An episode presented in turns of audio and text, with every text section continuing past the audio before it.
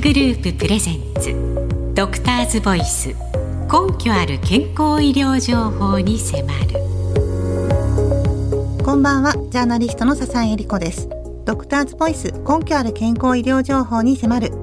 今日から2月になりました。立春間近なんですけれどもまだまだ寒い日が続きますね。お元気でしょうか？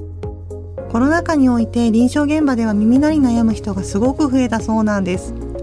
耳鳴りは治療がとても難しくていわゆる診療難民になってしまう人も多いのですけれども今日は耳鼻科のスペシャリスト j コ東京新宿メディカルセンター耳鼻咽喉科診療部長の石井正則先生をお招きし耳鳴りそれからつながりの深いめまいについての対処を伺いたいと思います。今悩んでて医療機関を受診しても大丈夫と言われてでも耳鳴りやめまいが辛いという人は特に聞いてほしいなと思います。どうぞ最後までお付き合いください。特集会グループプレゼンツドクターズボイス根拠ある健康医療情報に迫る。この時間は命だけは平等だ特集会グループがお送りします。特集会グループプレゼンツドクターズボイス根拠ある健康医療情報に迫る。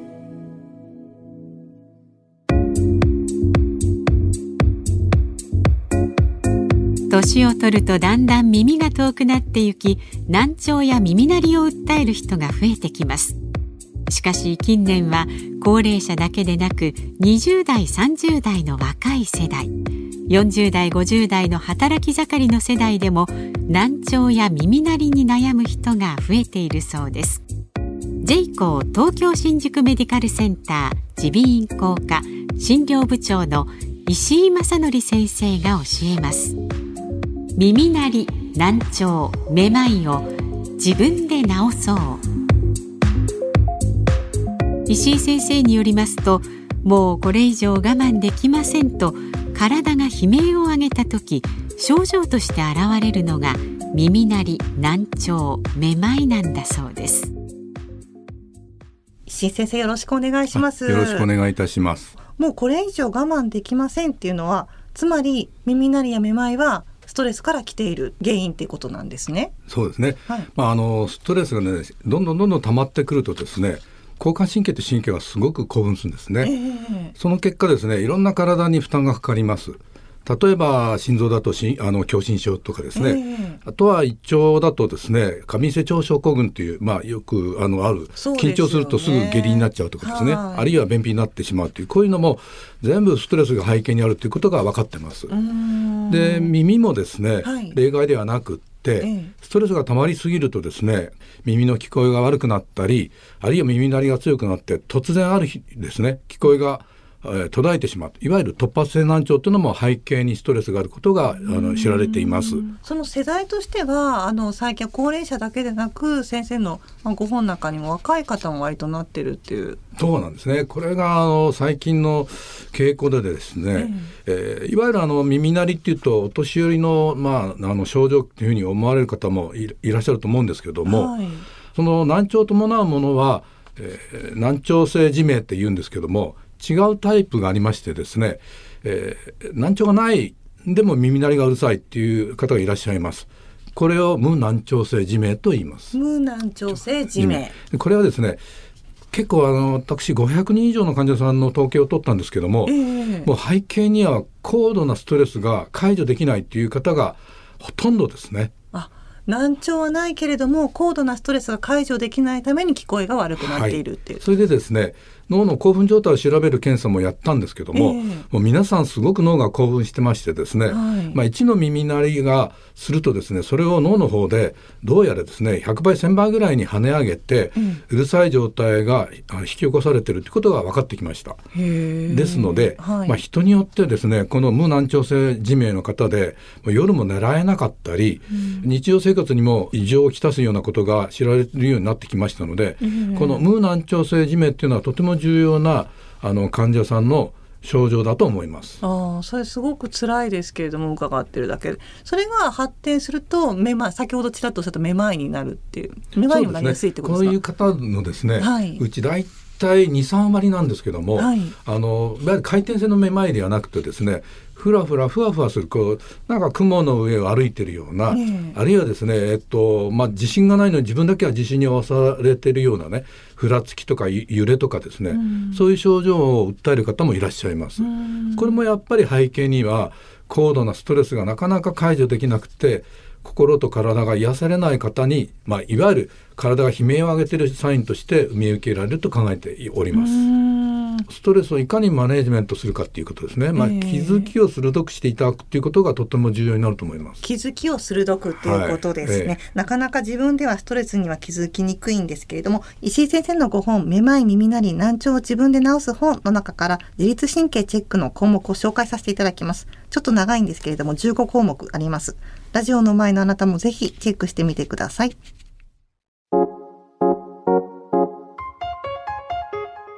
これから自律神経の状態をチェックする15項目を挙げます。当てはまる項目が5個以上ある人は自律神経が疲れている可能性があります。それではスタート。1、ふらつきや立ちくらみをすることがある。2、胸騒ぎや心臓がドキドキすることがある。3、息苦しくなることがある。4寝苦しい寝つけないすぐ目が覚める5手足がよく冷えることがある6緊張するとすぐに下痢や便秘になる7肩こり首こり腰痛になることがある。8夕方から夜になるにつれて手足がだるい。9緊張で体の一部に汗をかくことがある。10起床時に熟睡感がなく体のだるさを感じる。11胃もたれや胃痛が起こる。12季節の変わり目や気候の変化に体調が左右される。13眩しさを感じることがある。14脈が飛ぶことがある。15喉の奥が詰まった感じがすることがある。当てはまるものはありましたか？ドクターズボイスはい、いかがでしたでしょうか？石井先生のご本には他にもうつ病発見テストや耳鳴りの視聴度を確かめるテストも掲載されているので気になる人はぜひ見てみてください。さて先生ご自身も耳鼻科系ではないんですが神経麻痺で苦しまれたご経験があるということでご本に書いてありました。そうですね。そうなんですね。ええ実はあのちょっとしたあの事故があってですね、両腕が麻痺になってしまったんですね。完全に動かなくなってしまいました。ええ。もう1ヶ月経っても2ヶ月経ってもですね全然麻痺が取れなくてですね、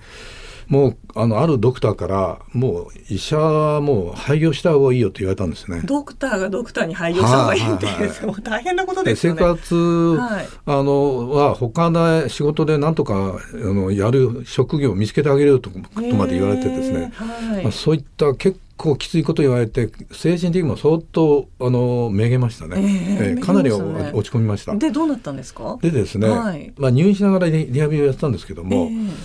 精神的にも相当めげていましたから、まあ、はい両方のケアをしながらですね、まあ、そこであのリハビリがてらですねヨガの先生についてヨガをやり始めたんですね。ああその時抵抗なくちょっと失礼ですいやいやもう抵抗ありました。ありますよねなんいやかヨガはいやいや本当にねいやいややったんですよ。ああところがですねやり始めたその日にですね、はい。ピクンって右手が動き始めたんですよ。えええ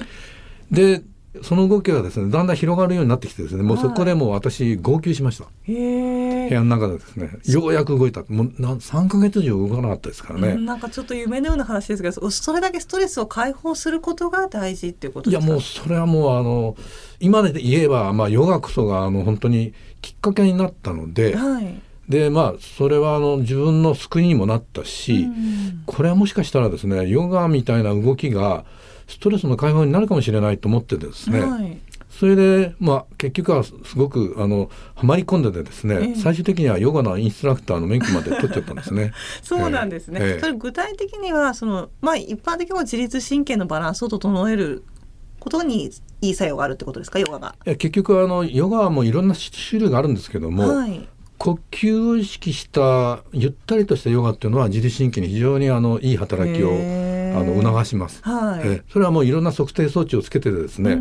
実証実験もやったんですね、はい、だから呼吸を意識としたゆったりとしたヨガっていうのがあのポイントになると思います。なるほど。あの他にも別に体を動かす形でもいいっていうあそうですね。別にヨガにあのこだわる必要はなくて、はい、ご自身が好きなものであれば何でもいいんですね、うん、ともかく何か呼吸を意識をしながら心地よい汗をかくっていうのがポイントですねえそれによって自律神経って整うものなんですか？ちょっと懐疑的になってしまうんですけどえっとですね、はいえっと、自律神経というのはですね、まあ、一般的にあのさっき強調したように交感神経非常に興奮するんですけどもはい、それをの解除するためにですねもっと交感神経を上げるとですねその反動で終わった後反転するんですよ。副交感神経が逆転するんですね。あ、ぐーんとゆったりのリラックスの副交感神経が優位になるってことですか？だからもの一旦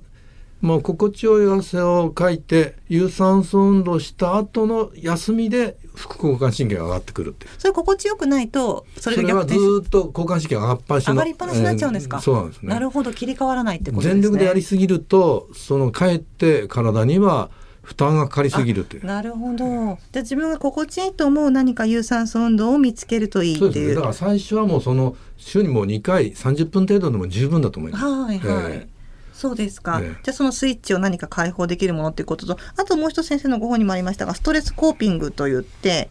まあ、そのストレスを解消というか適度に小出ししていくみたいな感じですかね。ね。これはあのこさっきのその心地よいというところで、自分は何かこうするとなんかこう気持ちいいなとかねあのこのリラックスできるなとか気分の転換ができるようなってものをですねできるだけリストアップするんですね。で臨床心理学の先生たちはこれ100をあのリストアップしなさいって言うんですけどなかなかできないんですよ。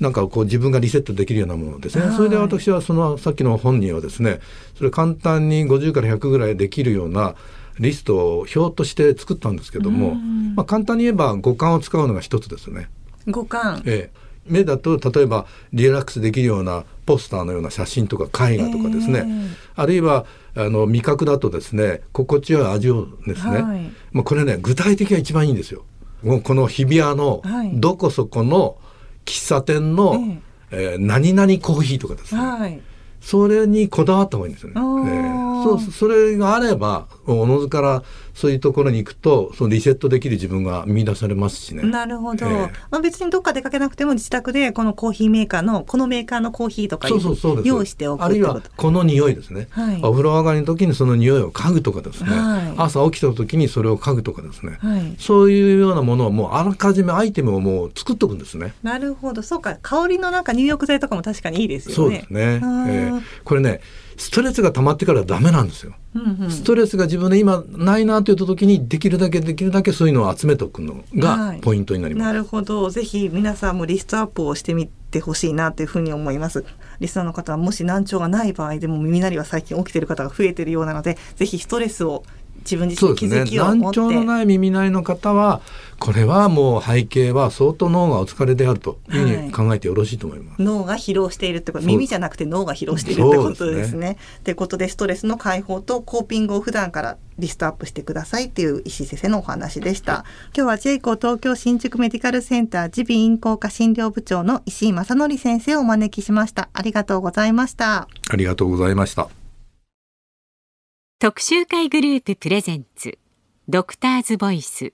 根拠ある健康医療情報に迫る。この時間は命だけは平等だ特集会グループがお送りしました。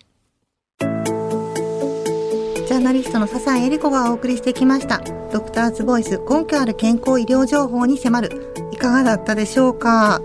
の耳鳴りがあって医療機関を受診しても難聴がないとこう気のせいとあの言われやすいそうなんですね。で耳鳴りが辛くて夜も寝れないという人はこう眠れないということを主体として、まあ、かかりつけの内科でしたりあとは心療内科にかかった方がいいっていうふうに石井先生がアドバイスしてくださいました。あとは運動有酸素運動と自分なりにストレスを軽減する方法コーピングっていうふうに番組中ではお伝えしましたが是非考えてみてください。私自身は悩んだことはないんですけれども今高校生の娘が小学校の低学年の頃に仲間外れにあって耳が一時期聞こえなくなったことがありました。本当に不便だし辛いですよね。でもきっと解決策があるはずなので諦めずに探してほしいと思います。さて次回は耳鳴りやめまいにも有効と言えます。インターバル速歩有酸素運動になりますが取り上げます。これまで数千人の方に運動指導をしてきた信州大学の野瀬博先生にお話を伺います。また今日の放送は毎週月曜日のお昼頃にアップされるポッドキャストで聞くこともできます。検索窓にドクターズボイス DRV と入力して番組ウェブサイトにお入りください。それではまた来週ご一緒させてください。お相手は笹井恵理子でした。あなたの明日が新たな一歩でありますように。